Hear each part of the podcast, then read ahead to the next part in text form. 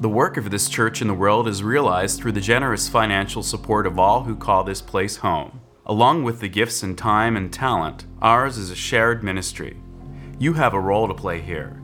Church membership is open to all. For more information, go to uusf.org.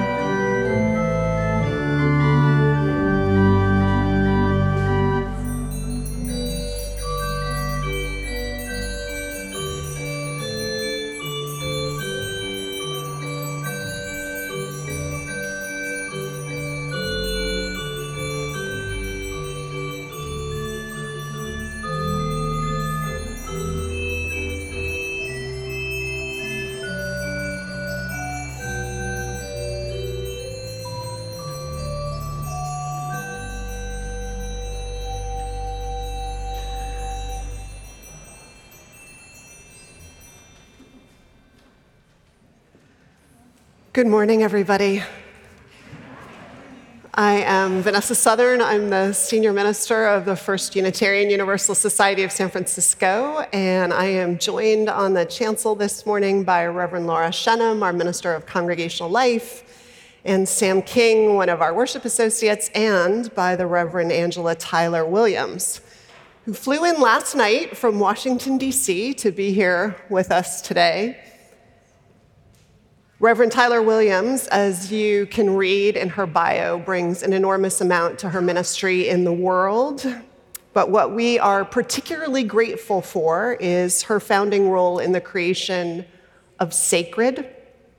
Sacred, which is the spiritual alliance of communities for reproductive dignity. Our congregation, as many of you know, voted to join Sacred this year as part of our commitment to working with other communities and people of all faith traditions to support the work that includes a woman's right to bodily integrity and autonomy, but also the right to raise children in a safe and supportive environment, a full spectrum of value based decisions about this piece of our shared life. And Sacred is helping us all to articulate together what that means and then what it means to put that in action. So you will have a taste of the spiritual and religious values and commitments that uphold that work today in the service. And afterwards, we will have a lunch that the Women's Rights Group is sponsoring where we can hear more about what Sacred is doing right now and our chance to plug into it in this important time so thank you, Angela, for being here, and all the members of the Women's Rights Group. You'll hear more and see more of them later. And thank you to the families of the two children we're dedicating today. You'll get to see more of them today, too.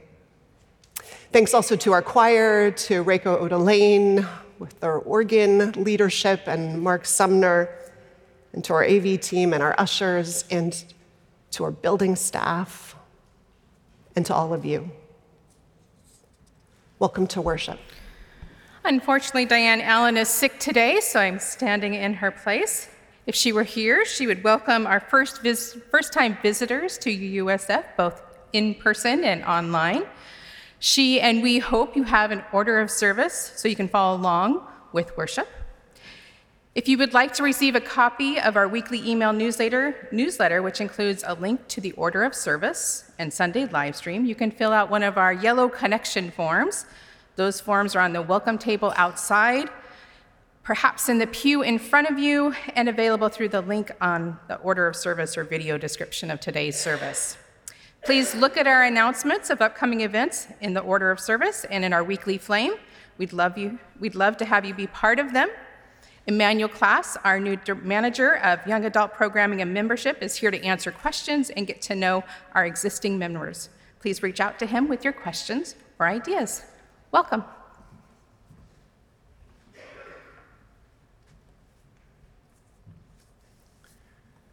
In Unitarian Universalism, we light a chalice as a symbol to call into this space all of us who are part of this community, near or far, wherever this hour finds you, know that you are with us too. For those of you at home, please feel free to light your own candle or chalice if you have one.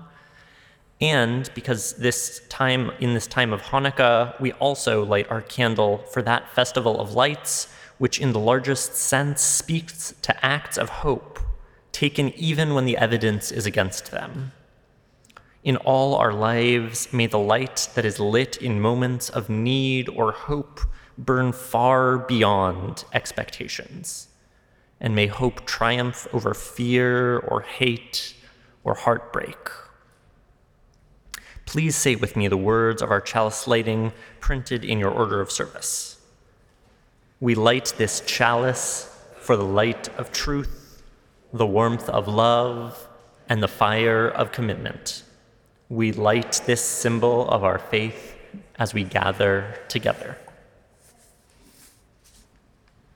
Come with me, and you'll be in a world of pure imagination.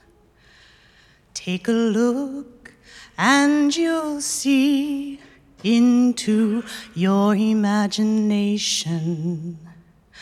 We'll begin with a spin, traveling in the world of my creation.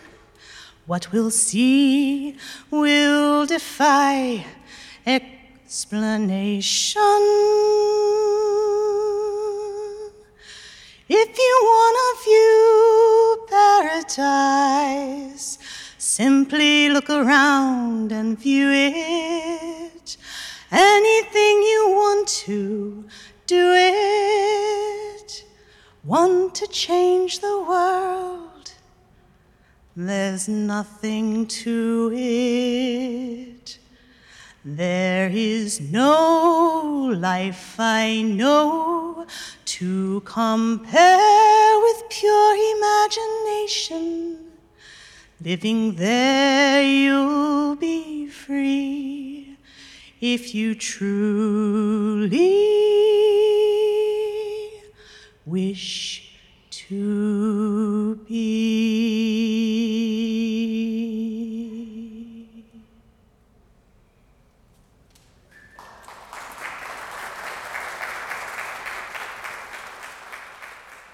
Well, Shannon Warto, no sooner do you go down than you have to come right back up, but this time joined by Will and Tess. And I also want to invite Nick and Allison and Revel to come up and stand with Laura and me so that all of the people who are here can see all of you. Revel, please bring your banana up. I think it's important. Symbol of the fruit of life, which we are also celebrating. In all parts of the earth, since the earliest days of recorded history, parents have brought their children at an early age to a place of worship, sharing their joy and their dedication with the wider community. We come as parents in response to the sense of awe and wonder that our children bring into our lives. And also, we come with a deep sense of obligation, possibilities, promise, beauty of it all, of their lives. Children come into the world naked of body, mind, and spirit, naked of knowing, dependent, and helpless. Parents have the awesome privilege to be the guides, companions, cheerleaders to these lives as they unfold. From your child, from you, your child will learn love, laughter, and speech.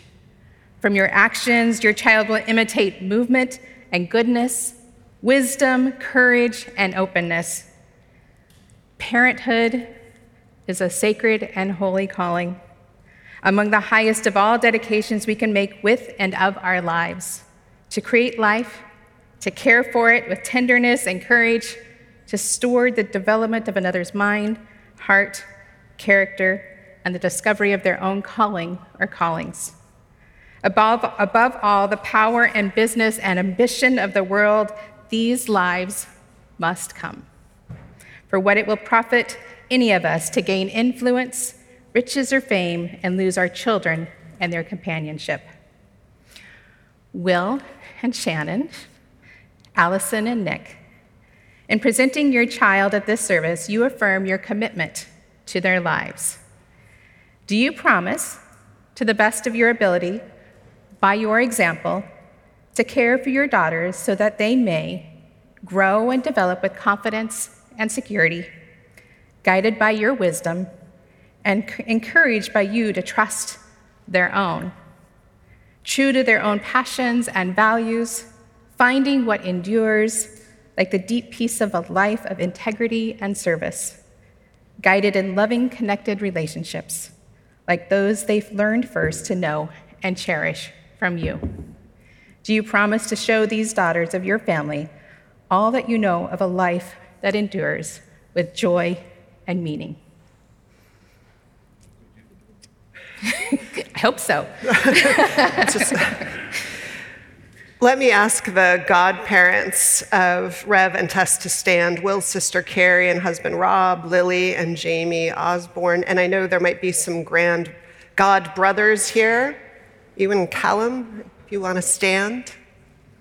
If you can all rise for a moment and just remain standing as we add other people to you. To the godparents, members of the God families, we know you have a special role, a steady presence in these children's lives, and you're guarantors of their safety and care. You have a sacred trust. To the grandparents, can you please rise also?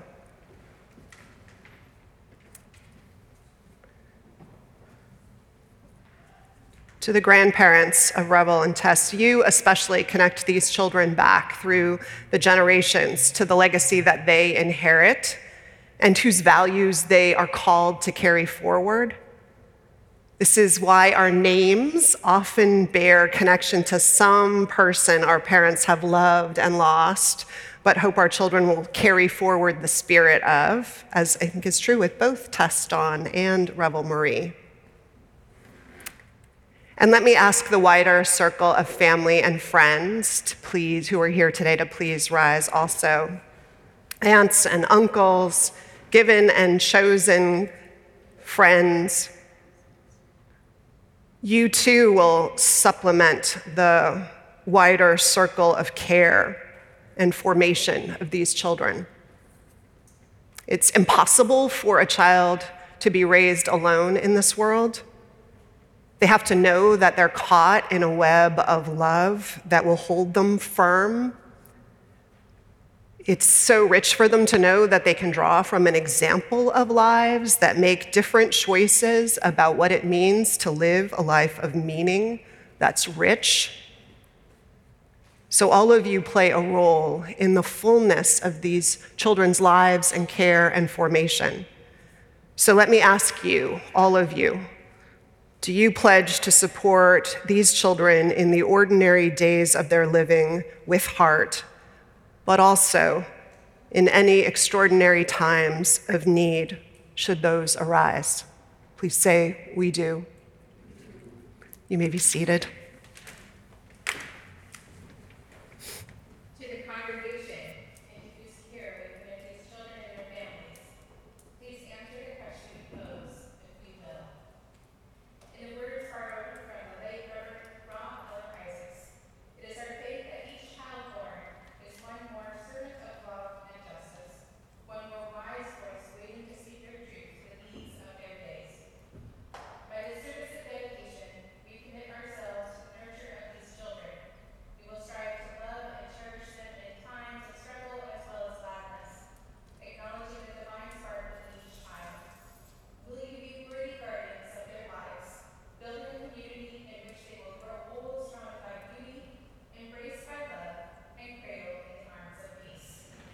We will. We'll talk to each of you separately. So, Will and Shannon, can you please tell us what name you give this child? Yeah. Tess Dawn Warto. Tess Dawn Warto, with the touch of this water from Mother Nature's infinite sky and the gift of this flower, the symbol of the unfolding of a beautiful life, we welcome you into this fellowship of all souls and dedicate your life to the, it doesn't matter what I say now, actually, because the service of truth and righteousness and love, words you will come to understand, with our lives dedicated to you in this journey May you and those who love you be forever blessed, and the world blessed too, for this gift that is your life. Blessings. Nick and Allison, what name do you give this child? Revel Marie Pallone. Revel Marie Pallone. With the touch of this water, from Mother Nature's infinite sky and the gift of this flower, symbol of an unfolding, beautiful life, we welcome you into the fellowship of all souls and dedicate your life to the service of truth, righteousness, and love. It kind of tickles when you put it on your face, huh? Yeah. With our loves, with our lives dedicated to believe, to be with you in this journey, may you and those who love you be forever blessed, and the world blessed too, and the gift that is your life. May we present to this community Tess Dawn Warto and Revel Marie Pallone. Will you please show them the jubilation and welcome that we feel?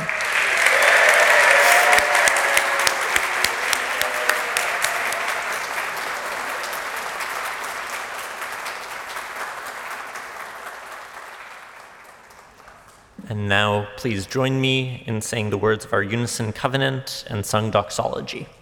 The words are printed in your order of service.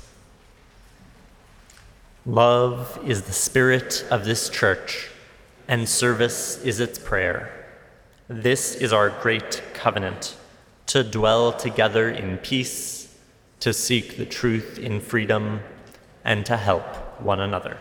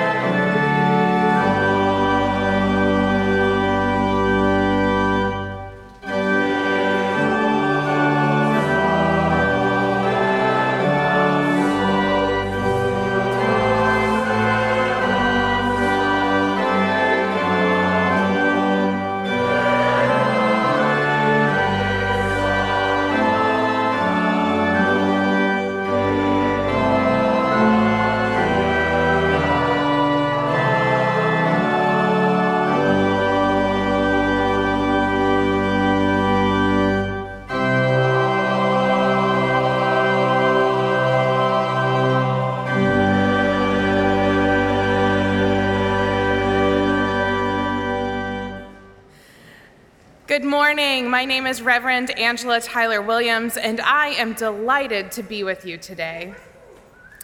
As you have heard from Reverend Vanessa, and you'll hear a little bit more later, and you can read in your service program, Sacred is an alliance of religious leaders, congregations, movement organizations, activists, um, and academics collaborating to advance reproductive justice through congregational education, culture change, community building, and direct service. And the core of Sacred's work is a national designation program where congregations and other faith communities engage in a process of education, reflection, and then a public commitment to reproductive justice. We have created a seven session curriculum for communities and small groups. And since March of 2022, we have hosted 14 Train the Trainer sessions for over 400 facilitators from 200 congregations in 38 states and 29 religious traditions and denominations. But just wait. I am here today to recognize you the First Unitarian Universalist Society of San Francisco as the second ever designated sacred congregation.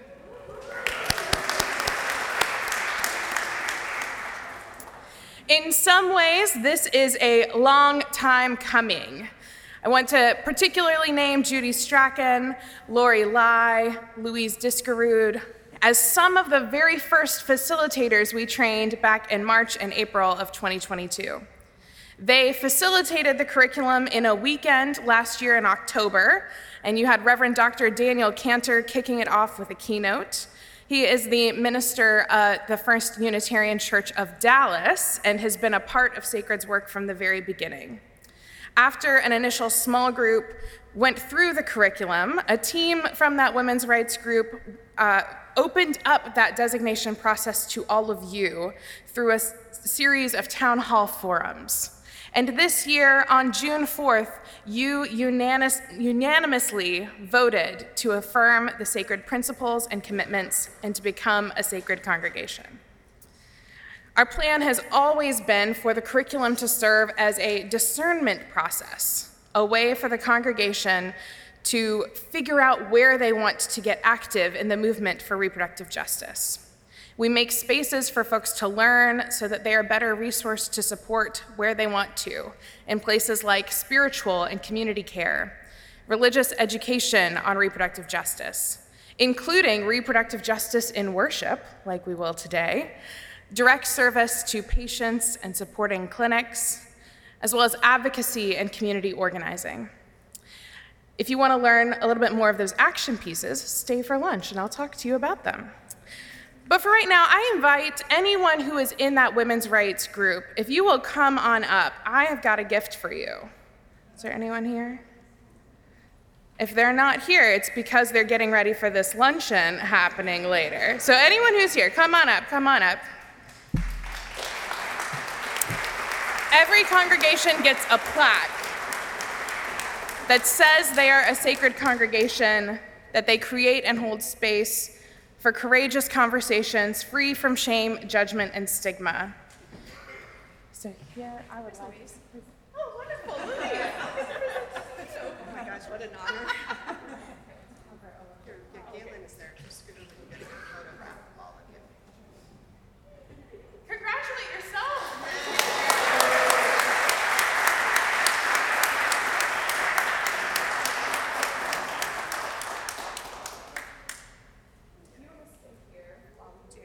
Sacred Litany.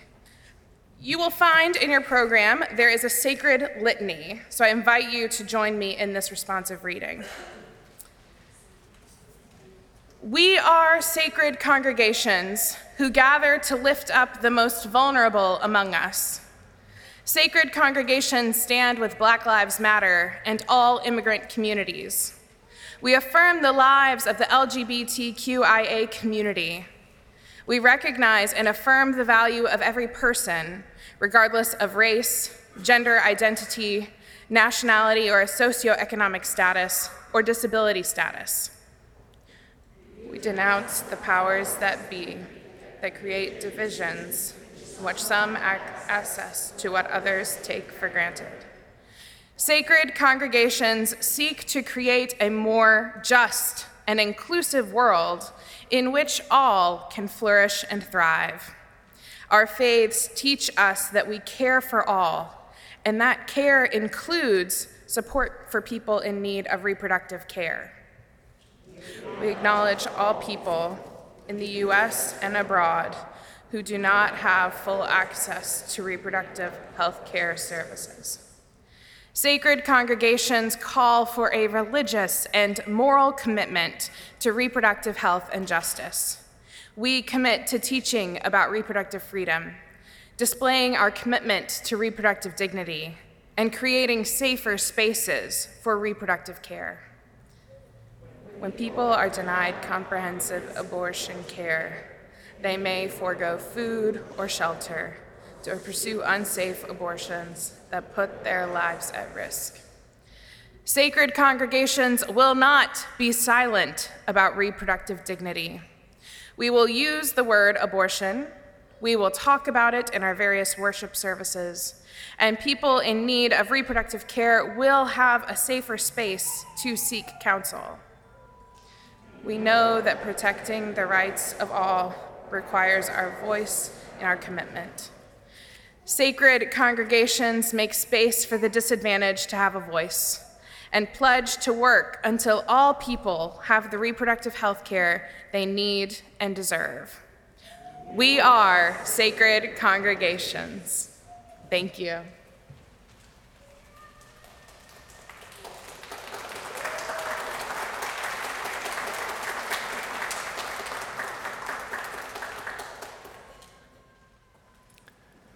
I want you to imagine me in middle school. A little bit less facial hair than you see now.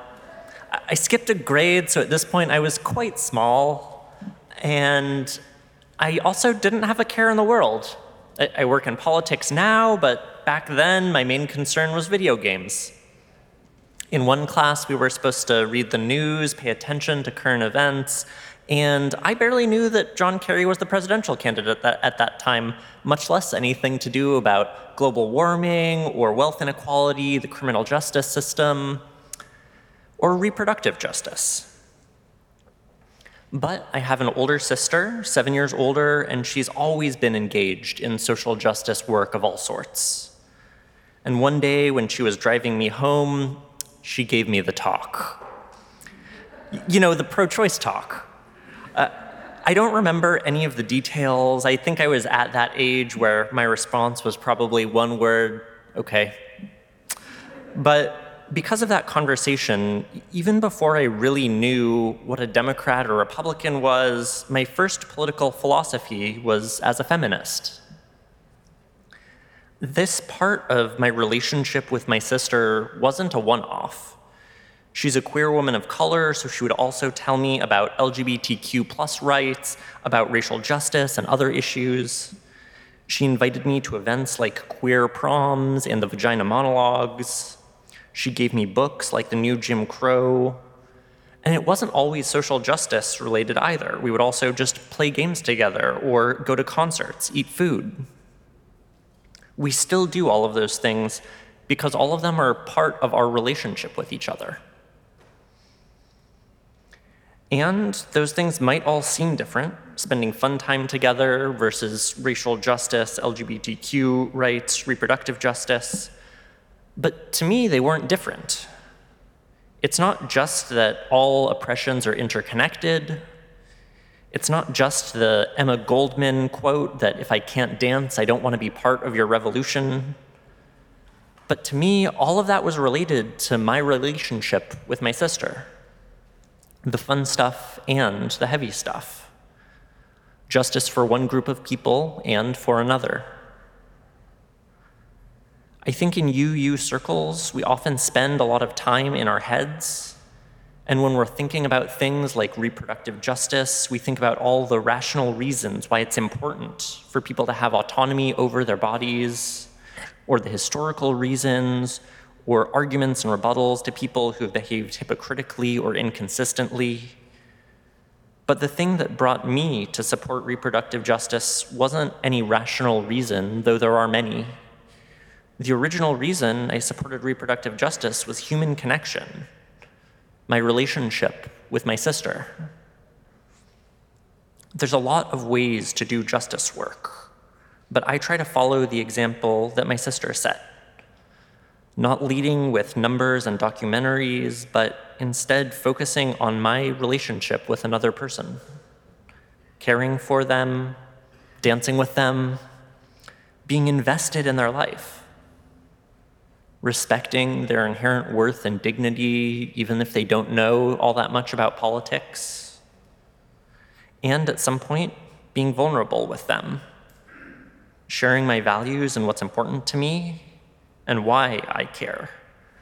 Not just because of how many people are affected, but because of how I'm affected. Not asking somebody to support a movement, but asking them to support me.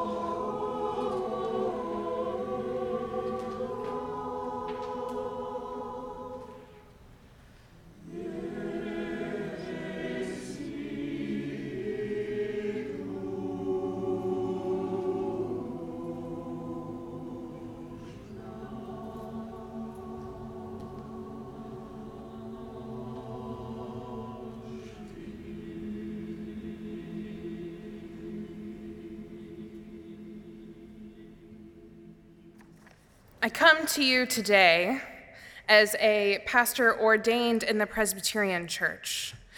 And I know we are in a UU space, and so we are not going to confine ourselves to one particular tradition.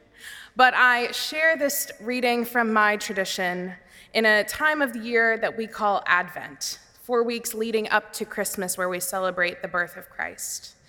And so I bring to you a reading from Luke chapter 1, verses 26 to 56, when we learn a little bit about the story of Mary, Mother of God. In the sixth month, the angel Gabriel was sent by God to a town in Galilee called Nazareth to a virgin or young woman engaged to a man whose name was Joseph of the house of David. The virgin's name was Mary. And he came to her and said, Greetings, favored one, the Lord is with you. But she was much perplexed by his words and pondered what sort of gathering this greeting this might be. The angel said to her, Do not be afraid, Mary, for you have found favor with God. And now you will conceive in your womb and bear a son, and you will name him Jesus. He will be great and will be called Son of the Most High, and the Lord God will give to him the throne of his ancestor David. He will reign over the house of Jacob forever, and of his kingdom there will be no end. Mary said to the angel, How can this be, since I am a virgin? The angel said to her, The Holy Spirit will come upon you, and the power of the Most High will overshadow you. Therefore, the child to be born of you will be holy. He will be called the Son of God. And now, your relative Elizabeth, in her old age, has also conceived a son and is in the sixth month for her who was said to be barren. For nothing will be impossible with God. Then Mary said, Here am I, the servant of the Lord. Let it be with me according to your word and the angel departed from her. In those days, Mary set out and went with haste to a Judean town in the hill country, where she entered the house of Zechariah and greeted Elizabeth. When Elizabeth heard Mary's greeting, the child leaped in her womb. And Elizabeth was filled with the Holy Spirit and exclaimed with a loud cry, Blessed are you among women and blessed is the fruit of your womb. And why has this happened to me, that the mother of my Lord comes to me? For as soon as I heard the sound of your greeting, the child in my womb leaped for joy. And blessed is she who believed that there would be a fulfillment of what was spoken to her by the Lord. And Mary said, My soul magnifies the Lord and my spirit rejoices in God my Savior, for he has looked down with favor on the lowly state of his servant. Surely from now on, generations will call me blessed, for the mighty one has done great things for me, and holy is his name. Indeed, his mercy is for those who fear him from generation to generation. He has shown strength with his arm. He has scattered the proud in the imagination of their hearts. He has brought down the powerful from their thrones and lifted up the lowly. He has filled the hungry with good things and sent the rich away empty. He has come to the aid of his child Israel in remembrance of his mercy, according to the promise he made to our ancestors to Abraham and to his descendants forever. And Mary remained with her about three months and then returned to her home. This is the word for the people of God. And now, this morning's offering, which makes possible our time with Angela this Sunday and the larger work of Sacred, will be both given and gratefully received.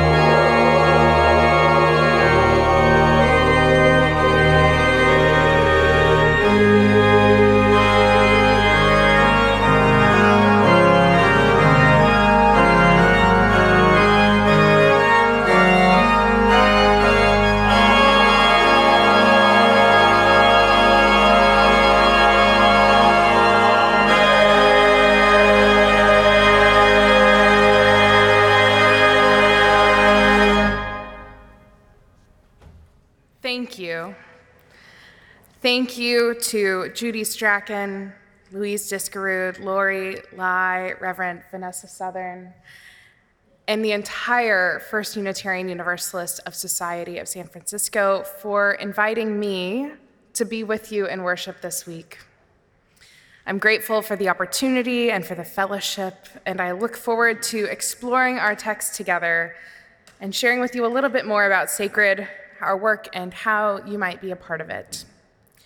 Before we begin, I do want to name that we will be talking about pregnancy in this sermon, and if that is a sensitive topic for you right now, I invite you to take care of yourself, and if you need to step out, please do.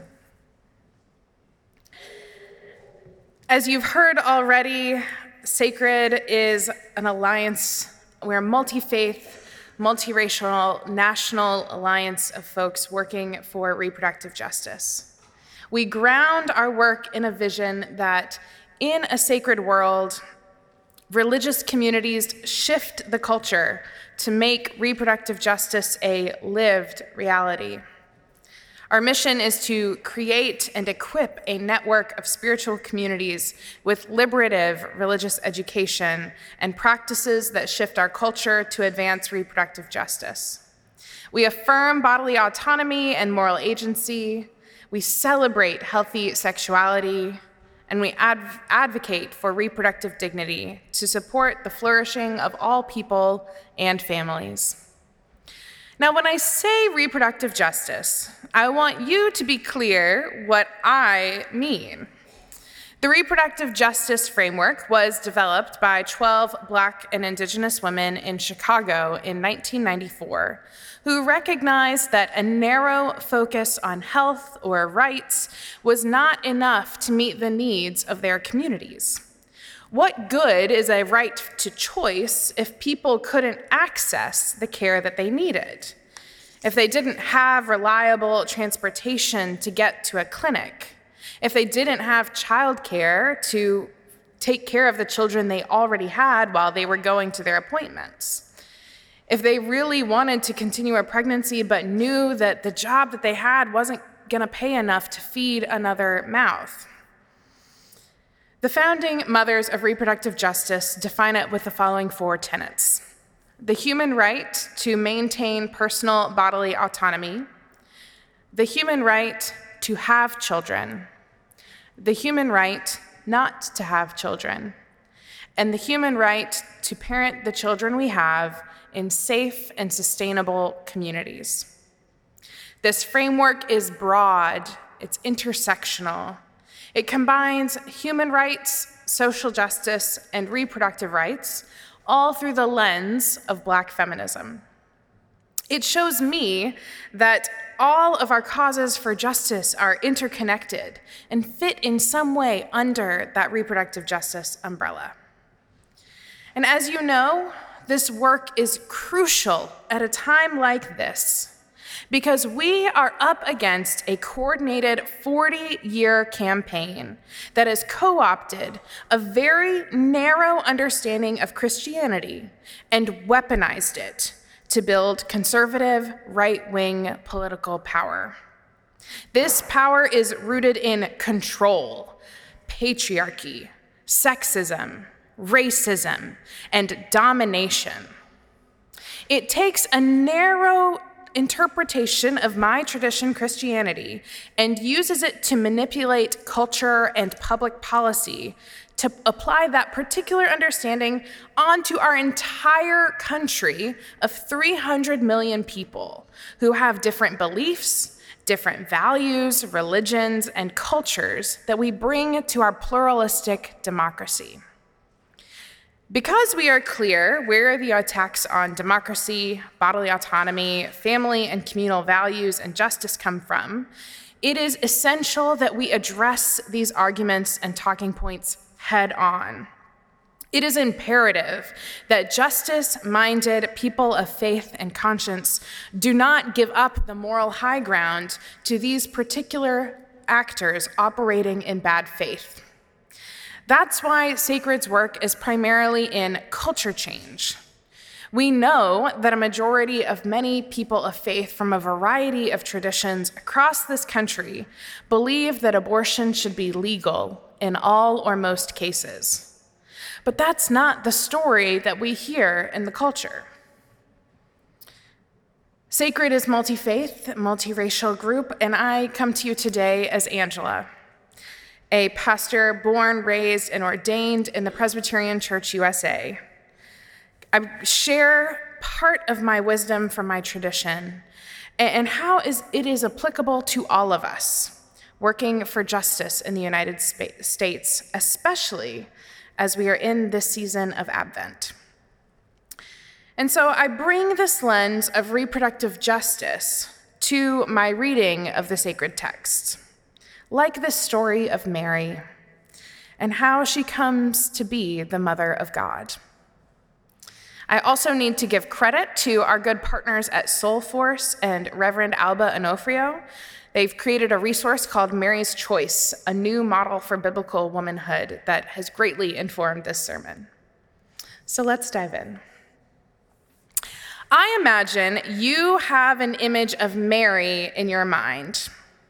Even if you don't consider yourself a Christian and never have, she probably has light skin, brown hair, is wearing blue, holding a sweet, tender, mild baby Jesus.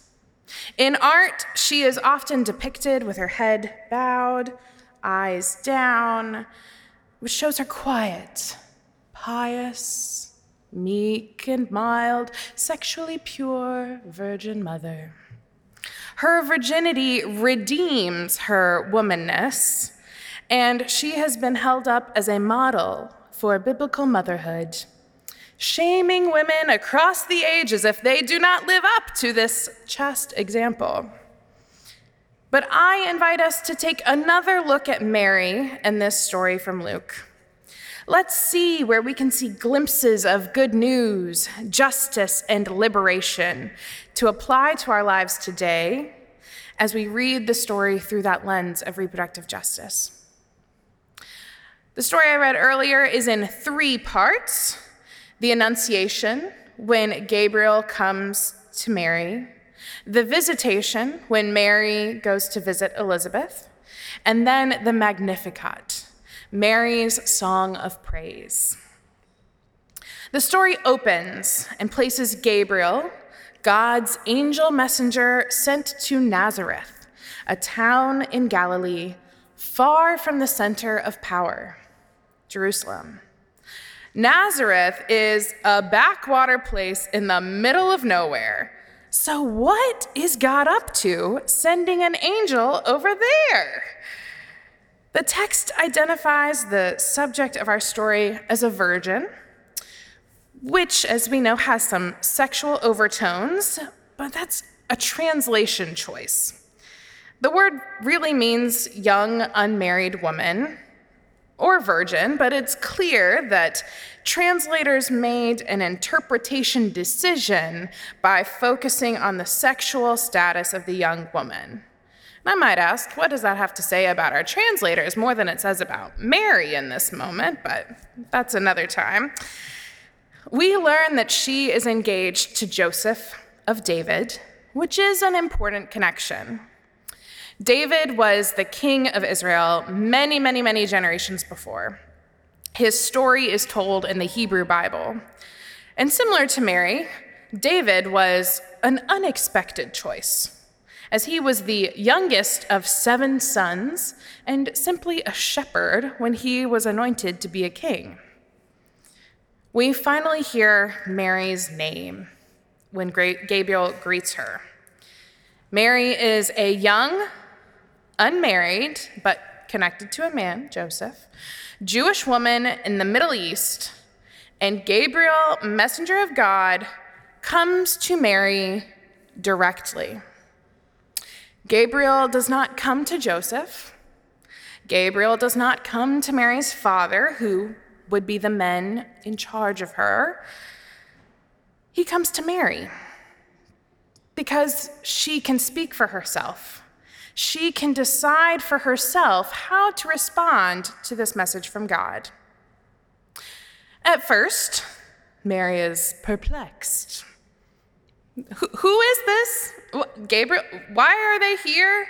What could they possibly want with me? Gabriel, like other angels, urges her not to be afraid, even though this is probably the most terrifying moment of her life. Okay, okay, Gabriel. But he's clear with her.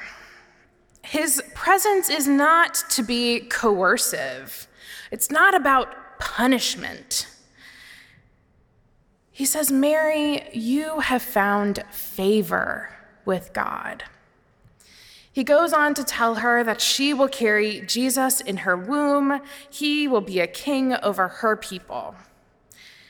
Now, this is some startling news, okay? We're in backwater. She's not connected to a man. And I'm, there's a king? Like, I'm not connected to anybody. King, what? Big questions, big questions. Um, and, and Mary is not ignorant to the ways of the world. She knows how women become pregnant. Her mama gave her the birds and the bees talk. She knows how this happens. And she knows, and she's got some questions, naturally. And what does Gabriel do?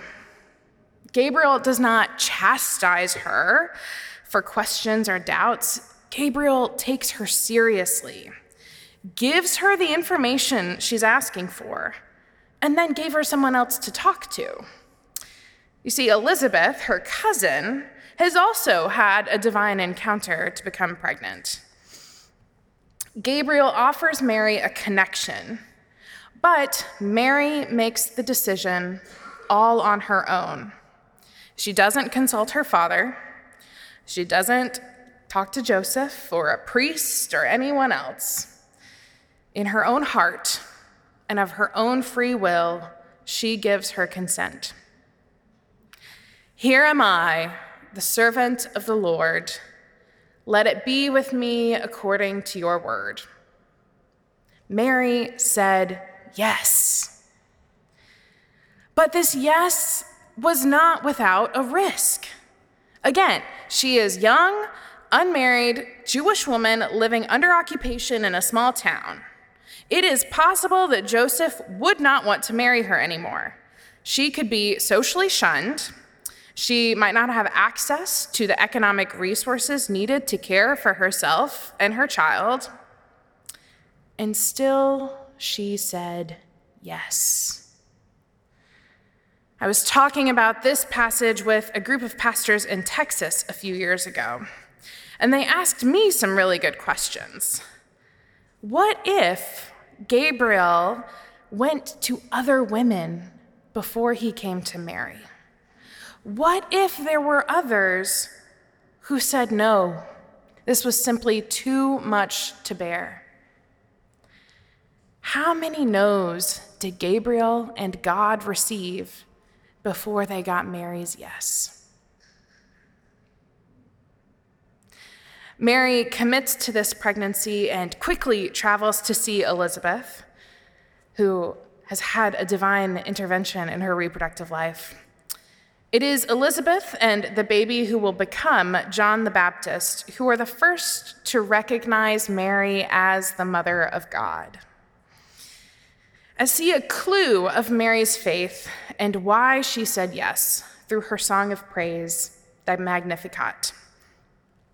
Mary knows that God looks with favor on those that society dismisses. Her God scatters the proud, brings the powerful down from their thrones, lifts up the lowly, fills the hungry with good things, and sends the rich away empty.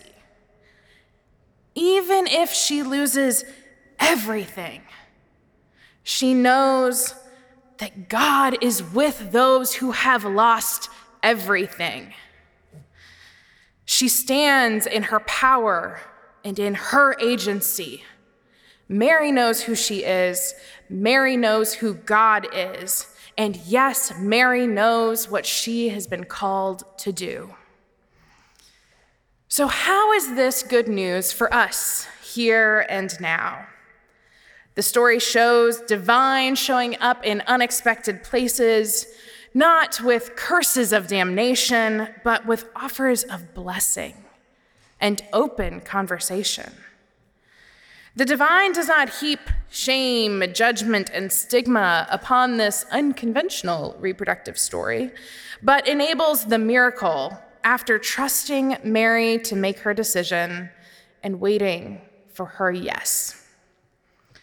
I want to be clear that even though God favors Mary and she becomes pregnant, and God enables Elizabeth to be pregnant in her old age in the geriatric pregnancy world, as our doctors like to call it, that does not mean that infertility, miscarriages, or fetal anomalies are punishments from God or signs of disfavor. What Mary's song teaches us is that the divine is with those in their misfortune, in their grief and their sorrow, in their long times of waiting. And we can listen to where people are and join them wherever they are on their reproductive journey. As we make reproductive decisions throughout our life, we can be comforted by Mary's story, knowing that we have what we need to make those decisions for ourselves. We can be trusted to know our needs and desires for our lives, our families, and our futures. How might the world be different if more of us heard this interpretation of this story. Perhaps we could extend compassion and empathy to others in our lives who are making decisions to parent or not to parent. Perhaps we could show practical support, like Elizabeth, and welcome people into our home as a way to give support during their pregnancy. This is the kind of work that SACReD congregations engage in regularly. We have recognized you, First Unitarian Universalist Society of San Francisco, as the second group to join SACReD congregations. You have already engaged in this process of education, reflection, and public commitment to reproductive justice. But this designation celebration is only halfway through the process of being a SACReD congregation. You've learned, studied, made commitments, and now is the time to live out those commitments through action. As I was talking to your leaders, they were like, When do we get to act? I'm ready to do things. Now's the time. You get to live these values publicly through pastoral and spiritual care, including reproductive justice in worship or educational offerings, providing direct support to people in your community who need reproductive health care, and participating in political organizing and advocacy work. In talking with your leaders, they have already identified some key partnerships with Planned Parenthood of Northern California and Access RJ, so you can connect directly with patients seeking care in abortion clinics. Lori Lai shared with me in our conversation that even though California is a high access state, it, there are only 48% of the counties in California that actually have a clinic. And, and, so the question continues to be how accessible is abortion care in a high access state if people still have to travel up to or over 100 miles to get the care that they need? What about within your own community? How can you better support families and children in your midst? You made a promise to two young ones today. How can you continue to love and support them and care for their families, as this is one of the hardest times to raise a family in this world and in our lifetime? What do you need here and now for more flourishing? Again, I'll be talking more about these potential action steps after the service at the luncheon, and so I invite you to join me for more discussion. At SACReD, we say everyone has a reproductive story, even if they haven't parented children. And everyone has a faith story, even if they don't belong to a particular congregation. What we do is we create and hold space for people to weave together these faith and reproductive stories free from shame, judgment, and stigma. This morning, we've taken another look at the story of Mary, the Mother of God, holding it up for deeper learning and understanding. We've heard Sam share part of his faith and reproductive story with all of us. Later in Mary's story, after she has given birth to Jesus and received visitors, the text says she treasured these words in her heart and pondered them. May we take some time here and now to ponder these words in our own heart.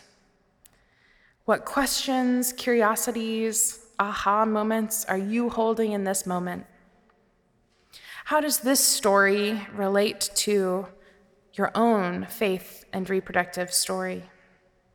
Where in your body do you carry these stories? I invite us to take a moment of silence, to breathe, connect with ourselves, and ponder these words. One way to look at the entire journey of life of faith and growing a soul, especially as the Universalist part of Unitarian Universalist, is asking, what does large love ask of us in this moment in our lives and the world? And how do we answer what that asks of us? So, in that spirit, let's sing Rise and Body or Spirit as you're able, and let's sing together the hymn that's printed in your order of service. The words are printed. It used to be standing on the side of love, but the words have been rewritten to make it less ableist, which is also part of answering, asking and answering that question of what does love ask of us. So, I invite you to rise as you're able, and let's sing together.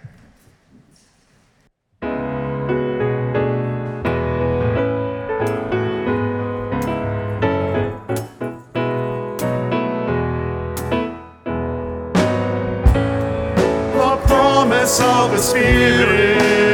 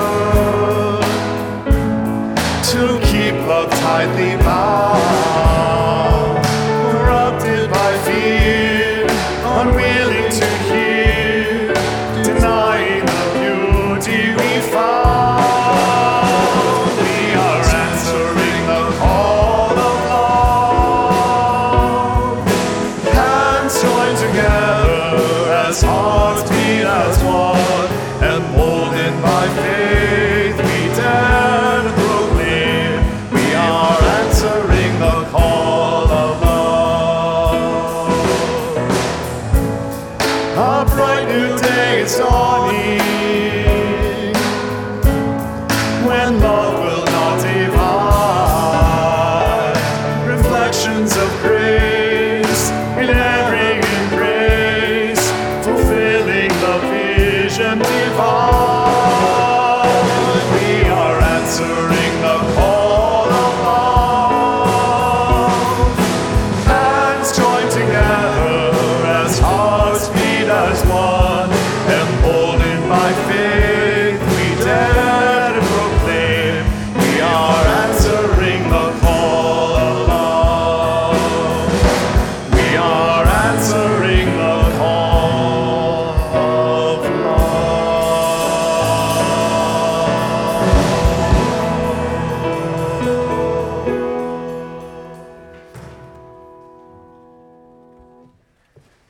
Friends, we have come together. We have blessed We have sung, we have prayed, we have listened. And now it is time to answer the call of love.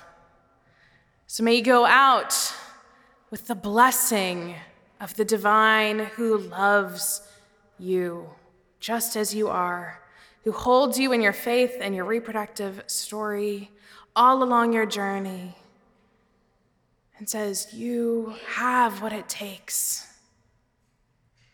Trust yourself, know yourself. You've got this.